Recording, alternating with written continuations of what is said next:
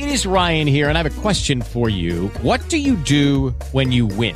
Like, are you a fist pumper? a woohooer, a hand clapper, a high fiver. I kind of like the high five, but if you want to hone in on those winning moves, check out Chumba Casino. At ChumbaCasino.com, choose from hundreds of social casino style games for your chance to redeem serious cash prizes. There are new game releases weekly, plus free daily bonuses. So don't wait. Start having the most fun ever at ChumbaCasino.com. No purchase necessary. BGW. Void were prohibited by law. See terms and conditions. 18 plus.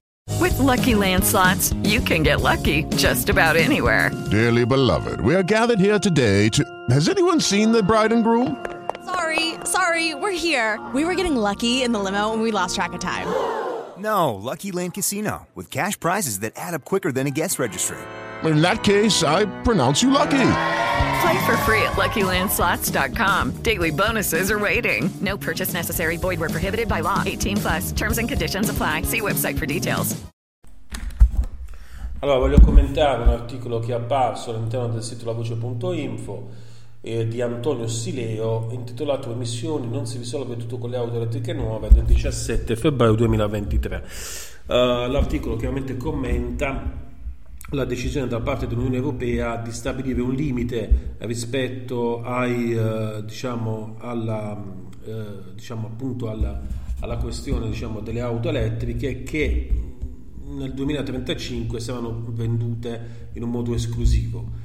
Quindi a partire dal 2035 in Europa ci saranno soltanto auto e veicoli commerciali con zero emissioni, eh, tuttavia c'è il problema del parco auto diciamo, non eh, attualmente utilizzato, attualmente circolante ed inoltre l'autore pone tutta una serie di problemi relativi alla possibilità effettiva che nel futuro si vengano a determinare le condizioni per una reale applicazione di queste norme eh, che invece potrebbero essere oggetto di modificazioni e comunque sia al di là dell'aspetto strettamente normativo vi è proprio un problema di mercato nel senso che sembra che i consumatori europei non siano particolarmente attratti in generale dall'auto e in modo particolare dall'auto elettrica.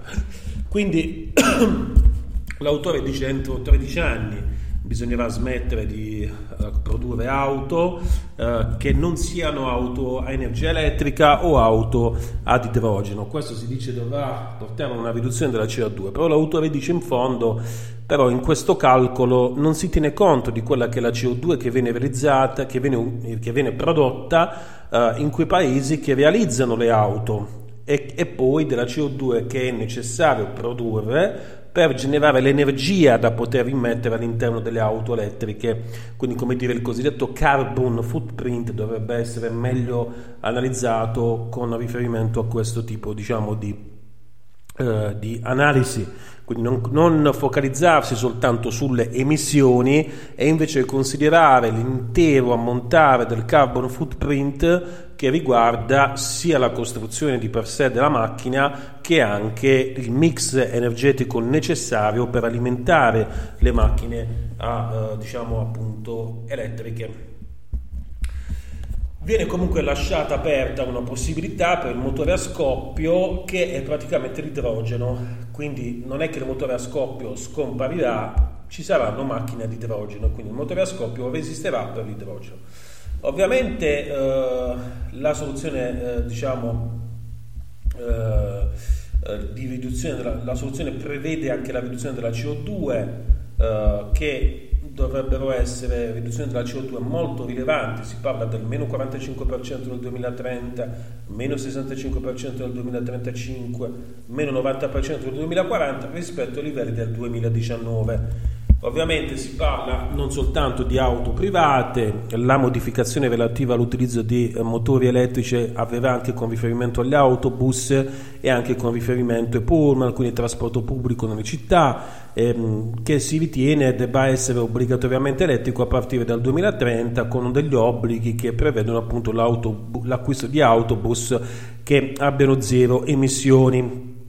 Ovviamente anche questo avrà un impatto sull'industria, dice l'autore, e eh, diciamo ci sarà eh, una, una, diminuzione eh, diciamo anche eh, nella produzione di questi veicoli industriali, eh, cioè gli autobus, i pullman, i camion tutto quello che riguarda ovviamente il trasporto. Uh, c'è la questione poi delle ricariche e allora la Commissione europea, perché ovviamente la macchina elettrica o la macchina di idrogeno sono delle, eh, diciamo, degli strumenti, che, delle, dei mezzi di trasporto che richiedono inevitabilmente una rete di distribuzione di, eh, in modo tale per, diciamo, da poter realizzare le ricariche e quindi si parla di 60 km per la ricarica elettrica e 150 km per il rifornimento di idrogeno. Invece per quanto riguarda il gas metano, l'autore qui dice non ci sarà chance per il gas metano. Il gas metano verrà semplicemente eliminato uh, perché evidentemente il gas metano produce molta CO2. Per quanto riguarda invece uh, la questione diciamo, della, uh, diciamo, dell'impatto che questo avrà L'autore dice ci sono tantissimi impatti che però non vengono oh, analizzati in questo articolo perché eh, l'autore dice ci, ci, sarebbe bisogno di molto, molta più, uh, diciamo, di interventi molto più rilevanti e quindi questi impatti quali sono? Aveva aperto il mercato la Cina perché evidentemente la Cina è il maggior produttore di queste auto elettriche, uh, diciamo, avere un mix uh, di rinnovabili eh, che evidentemente non c'è, le, le, infrastrutture di ricarica non sono necessarie sufficienti, eh, c'è un problema del fatto che le automobili all'interno dell'Unione Europea sono soltanto una parte del totale delle automobili che esistono a livello mondiale, quindi anche se eh, sono, anche se gli europei diventano green, poi questo non significa che ci sia un impatto rilevante a livello mondiale, perché il numero di automobili che circolano per esempio in Asia è spropositatamente più elevato rispetto a quello che circola in Europa e probabilmente molto più inquinante. Poi dice l'autore non ci sono analisi sul ciclo di vita dei prodotti, insomma tante questioni che sono connesse a questa decisione dell'Unione Europea che però l'autore decide di non analizzare in questo articolo, c'è soltanto un cenno. Um, qual è la questione più rilevante? Uh, dice l'autore alla fine c'è un aspetto proprio normativo istituzionale, nel senso che questa è una legge, dice l'autore, e come tutte le leggi si può cambiare, quindi eh, non è che sia proprio facile cambiare una legge di questo genere, c'è bisogno di particolari tipi di uh, maggioranze, c'è bisogno di, di, un particolare clima, di un particolare scenario uh, diciamo di carattere politico uh, che appunto possa portare ad un cambiamento diciamo di questo tipo di questo tipo di attività. Però sostanzialmente non c'è dubbio dice appunto l'autore che uh, ci sia appunto la possibilità uh, diciamo di, di, fare delle modificazioni.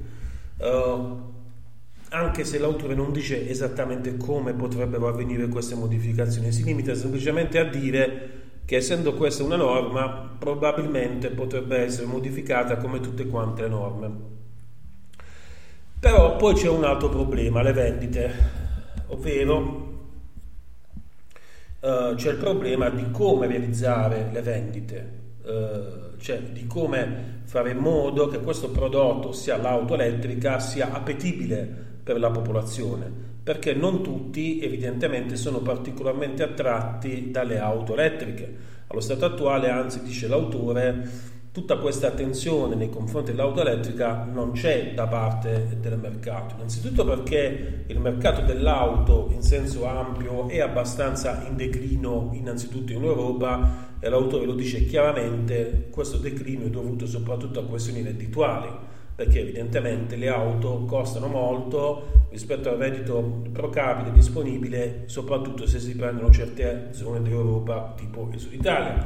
Comprare una macchina nuova da 50, 60, 70 mila euro diventa un problema anche per chi lavora, perché i redditi non consentono diciamo, di fare questo tipo di operazioni, senza considerare poi tutte le problematiche che sono connesse appunto alla gestione di una macchina elettrica.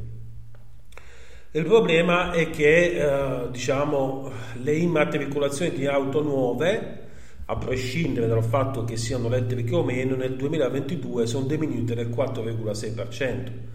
Quindi non è che si tratti diciamo, di uh, un qualcosa che uh, è particolarmente eh, diciamo efficace, qualcosa che è particolarmente efficiente, perché il mercato è già in contrazione. Si dice per esempio che in Germania nel 2022 c'è stato un aumento rispetto al 2021, però comunque una riduzione rispetto al 2019. In Francia eh, nel, nel, 2022 sono stati venduti eh, 1,5 milioni di esemplari di auto, che è stato il peggior anno delle vendite di auto dal 1974. Quindi evidentemente diciamo, non va il il mercato dell'auto in Europa non, non è particolarmente florido, particolarmente fiorente. Ovviamente eh, diciamo, c'è poi il problema eh, di come eh, diciamo, appunto, fare in modo che ci siano i redditi per acquistare queste auto, il caro energia e così via. E quindi l'autore dice in fondo ci sono dei dubbi sulla possibilità effettiva di questo passaggio. Cosa possiamo dire a proposito di questo articolo? Eh, sicuramente è un articolo molto ben scritto che affronta un tema di grande attualità, un tema diciamo, che eh, risulta essere diciamo, molto, molto particolare perché qui il problema è chiaro, c'è l'idea che, un, che eh, oggi le famiglie europee cioè, devono partire non dall'industria, dobbiamo partire dalle famiglie, dobbiamo partire da quella che è la capacità di spesa. Oggi una famiglia di oggi che eh, diciamo, ha difficoltà ad acquistare una casa, la prima macchina, la seconda macchina, non è più come negli anni 70. Negli anni 70, quando esisteva la cosiddetta aristocrazia operaia, c'erano degli operai che facendo gli operai riuscivano, nonostante magari la moglie non lavorasse, avevano tre figli, avevano la casa in proprietà in città, avevano la casa in proprietà al mare, si compravano anche tre macchine, tre, quattro macchine. Oggi queste cose non ci sono più. Oggi a malapena un lavoratore dipendente, pubblico o privato che sia, riesce a comprarsi una macchina nel corso di una vita se ne compra due o tre, certamente è molto difficile che riesca a mantenerle contemporaneamente se non, se non c'è anche un altro coniuge che lavora e produce reddito eh, insieme. Quindi diciamo, sotto questo punto di vista dobbiamo partire da questa considerazione perché altrimenti non si comprende quella che è la riduzione, la flessione delle vendite di auto in Europa. Non, non che agli europei non piacciono più le auto, semplicemente la condizione del lavoro e del reddito in Europa non consente più alle persone di acquistare auto nuove così come accadeva prima, però c'è un mercato dell'usato molto fiorente che viene abbondantemente utilizzato e quindi il parco auto diciamo che circola tende ad essere più anziano e meno tecnologicamente evoluto rispetto a quello che invece potrebbe essere se le persone appunto acquistassero delle auto nuove che non acquistano, ripetiamo, per motivi di carattere reddituale. Sì, poi ci sono anche motivazioni legate al cambiamento della mobilità all'interno delle città che potrebbero rendere possibile la vita nelle città senza auto. Questo è vero, però è vero soprattutto nelle città del nord Europa probabilmente una persona che abita a Berlino, una persona che abita a Londra, una persona che abita a Parigi riesce a vivere la propria vita senza avere un'auto, perché sono città dove il trasporto pubblico potrebbe più che sopperire ai bisogni di mobilità. Probabilmente riescono a vivere in questo modo, soprattutto quelli che abitano nel centro delle città.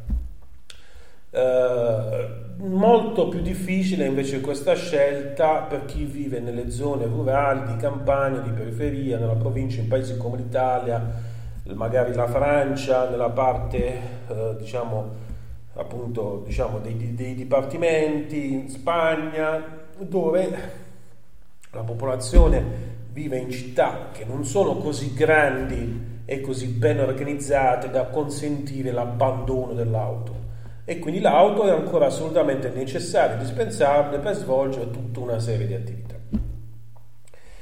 Quindi ci sono innanzitutto queste sono delle premesse che dobbiamo fare eh, necessariamente. Poi l'autore dice eh, sull'abbattimento della CO2. Allora, qua dobbiamo essere chiari. La- la- le auto elettriche avranno certamente un enorme impatto in un, soprattutto in un elemento, cioè questo elemento consiste nella eliminazione eh, della CO2 nelle dalle città, che significa ovviamente i centri città sono particolarmente inquinati perché il traffico è particolarmente denso, si accumula la CO2, c'è poi la zona industriale, ci sono tutta una serie di questioni che peggiorano la situazione, diciamo anche da un punto di vista proprio sanitario, oltre che ambientale. Con le macchine elettriche, con i pullman elettrici, con i bus elettrici, questo problema verrà risolto. Quindi sicuramente chi abita nelle città, cioè la classe dirigente, chi abita, vive e lavora nelle città, cioè la classe dirigente, sta creando le condizioni per avere delle città più pulite da un punto di vista di CO2 e questo è un fatto assolutamente apprezzabile. Però attenzione, non è che questo significa che ci sarà una riduzione del climate change, una riduzione dell'inquinamento mondiale, una riduzione della CO2 in senso complessivo e ampio, perché dall'altro lato abbiamo gli asiatici, i cinesi, gli indiani, gli africani, i latinoamericani, gli stessi americani che inquinano e continueranno ad inquinare, perché questa legge che è stata fatta vale solo per l'Europa, non vale anche per quegli altri paesi. Quindi, anche se gli europei diventano green, avranno un vantaggio? Certamente sì, città più pulite, meno problemi sanitari dovuti all'inquinamento della città, questo va bene, però la CO2 esisterà ancora perché sarà prodotta in altre parti del mondo e probabilmente la lotta contro il climate change la perdi lo stesso con questo tipo diciamo di, eh, di organizzazione. Perché ripetiamo per fare, questi, per fare dei progetti di questo genere a livello mondiale bisogna eh, che partecipino anche i paesi che inquinano di più e quindi bisogna che partecipino sostanzialmente la Cina, l'India e così via. Per quanto riguarda invece la distribuzione, quell'autore pone una cosa della distribuzione, non credo in realtà che ci sia un problema di distribuzione delle colonnine elettriche o del rifornimento da idrogeno, non credo questo per il semplice motivo che ci sarà una convenienza economica nel creare delle aziende che vendono appunto energia, nel creare delle aziende che vendono eh, elettricità per le auto, perché essendo tutte le auto a idrogeno oppure elettriche, evidentemente ci saranno delle, delle aziende che investiranno in questo, quindi non credo che questo sarà eh, un problema. Per quanto riguarda il gas, certamente il gas scomparirà, il gas è stato utile diciamo quando costava poco, quando il prezzo era basso per appunto eh, diciamo, sostenere eh, la, la, diciamo, una parte del trasporto il gas c'è il vantaggio che comunque produce meno CO2 però sempre CO2 produce quindi prima o poi verrà eliminato. Uh, per quanto riguarda invece tutte le conseguenze appunto che sono connesse rispetto all'utilizzo dell'auto elettrica uh, diciamo uh, questo è possibile. Ovviamente sul gas dobbiamo dire che significa che dal 2035 non verranno più create delle macchine a gas, a, a, diciamo a metano, però chi nel 2035 dovesse avere una macchina a metano potrà utilizzarla, questo significa ovviamente, avendone ovviamente una convenienza economica, se c'è una convenienza economica. Dal punto di vista invece strettamente, eh, diciamo, eh, delle, di quelle che sono le conseguenze connesse appunto a questa, a questa dimensione, eh, risulta che eh, diciamo appunto eh, ci sono tutta una serie di elementi connessi. Certamente qui si dice che la Cina uh, farà una sorta di takeover del mercato europeo, però questo non è un problema, perché qua su questo bisogna riflettere. Cioè, non è che la, che la BMW smetterà di produrre il motore a scoppio e non smetterà di produrre il motore a scoppio per due motivazioni. Primo perché il motore a idrogeno è un motore ancora a scoppio e quindi quelli che compreranno la macchina ad idrogeno la BMW gli darà il motore a scoppio. E poi in secondo luogo perché in altre parti del mondo, tipo in Cina, il motore a scoppio si userà ancora e visto che l'export dell'auto ehm, tedesca va negli Stati Uniti o in Cina, è chiaro che questo export continuerà, quindi noi prenderemo le macchine dei cinesi, le macchine elettriche, però i cinesi continueranno ad acquistare le macchine europee. Non è che sia qualcosa diciamo di così drammatico, anche perché forse le aziende tedesche ci guadagneranno ancora di più, visto che il mercato cinese è un mercato, in generale il mercato asiatico è un mercato crescente, dove ci sono persone che a differenza degli europei hanno dei redditi crescenti e dove c'è anche molta fiducia nel futuro, tutte cose che possono certamente aumentare la predisposizione di una persona ad acquistare un prodotto come un'auto. Quindi su questo bisogna essere, bisogna essere ragionevoli. Non è che l'Europa perde un mercato, al massimo si aprirà il mercato europeo per avere un cambio, un mercato molto più profittevole, che sarà appunto quello cinese.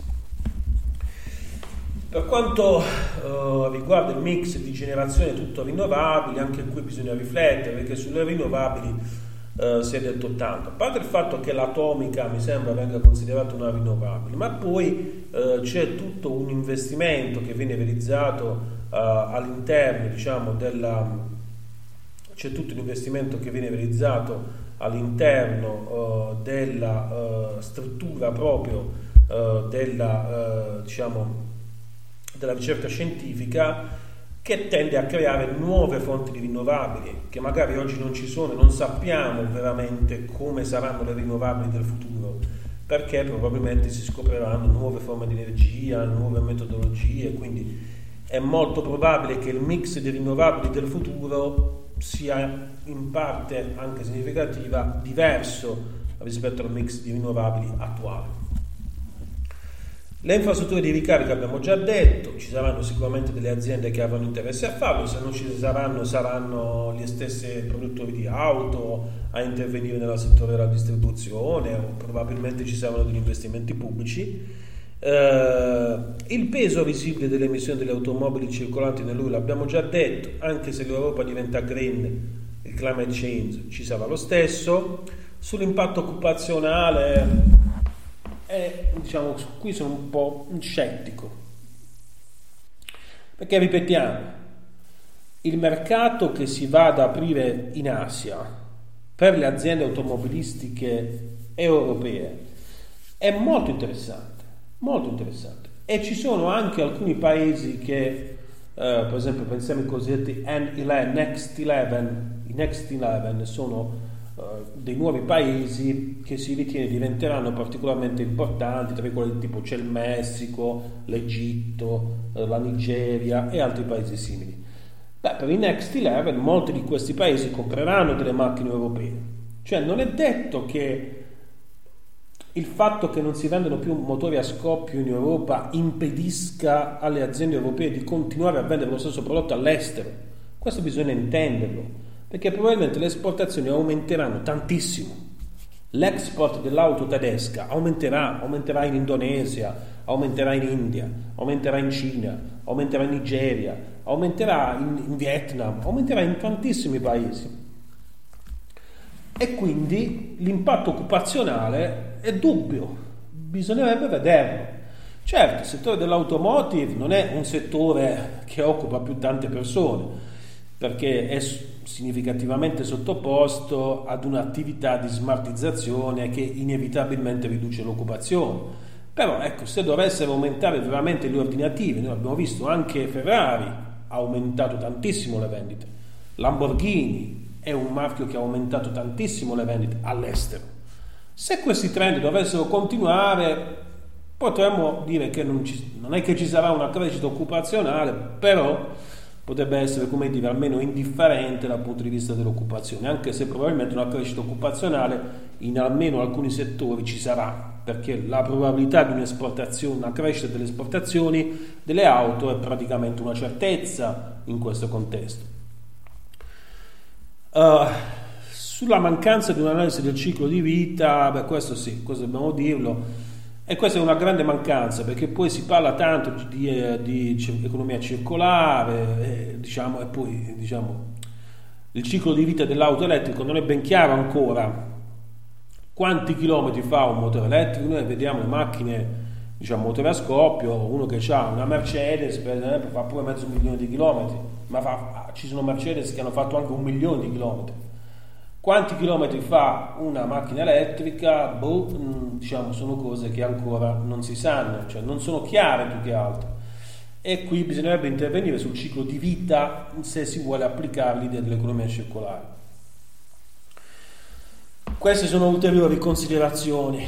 Infine, l'autore quando parla del fatto della norma, io su questo non sono tanto d'accordo perché è vero che le norme si cambiano, però ci sono norme e norme. Diciamo che l'Unione Europea sia abbastanza vincolata su questa storia del 2035, probabilmente non ci sarà niente da fare dal punto di vista normativo.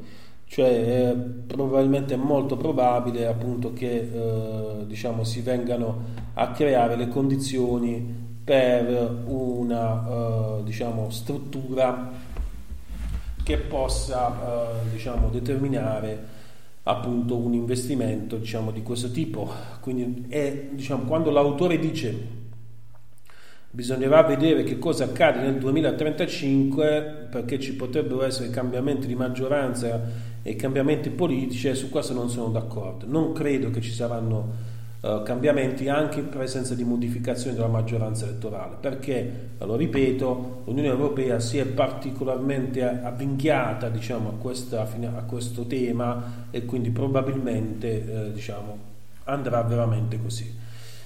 Invece molto più interessanti sono le considerazioni dell'autore relativamente all'evento. Cioè l'autore sembra come dire, vabbè la norma è questa, però funzionerà, lo ripetiamo, non funzionerà da un punto di vista economico, perché il mercato europeo è già asfittico, è già arrivato, c'è cioè un mercato super saturo, non è certo, cioè le aziende automobilistiche europee quando, quando, guardano lo sviluppo del mercato dell'auto non guardano certamente l'Europa, guardano ad altri paesi.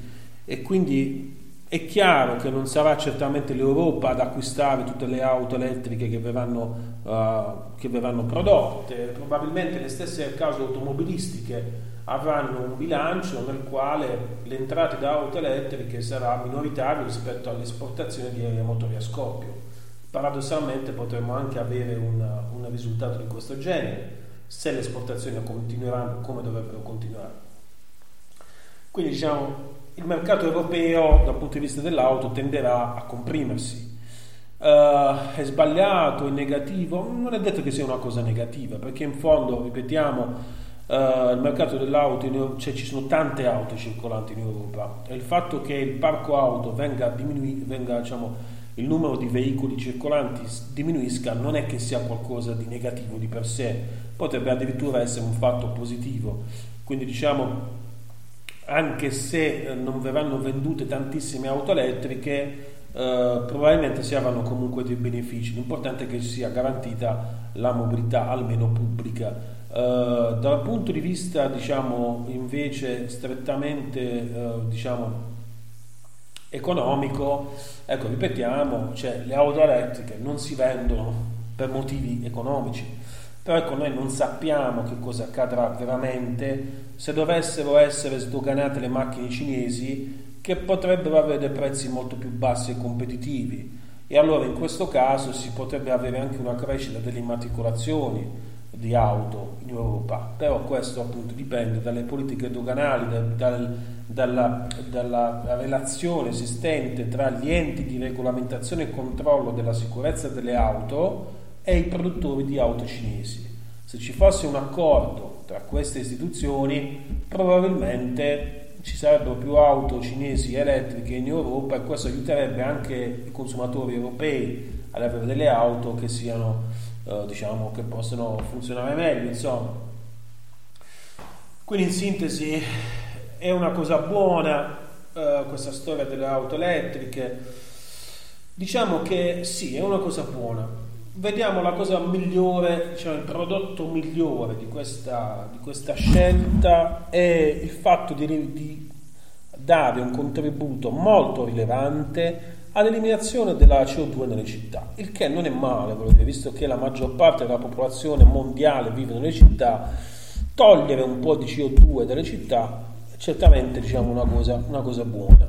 eh, che sia sostenibile o che tutto questo sia conveniente, utile al consumatore, che migliori la mobilità o che abbia un impatto sul climate change, eh, su questo non, non, mi sento di dire nulla, anzi dico probabilmente no, no, dico la risposta è no, perché ripetiamo, l'Europa sì, con i suoi 700 milioni di abitanti è inserita in un contesto mondo da 11 miliardi, che va verso gli 11 miliardi di persone, che non hanno intenzione di smettere di inquinare, anzi che probabilmente inquineranno sempre di più.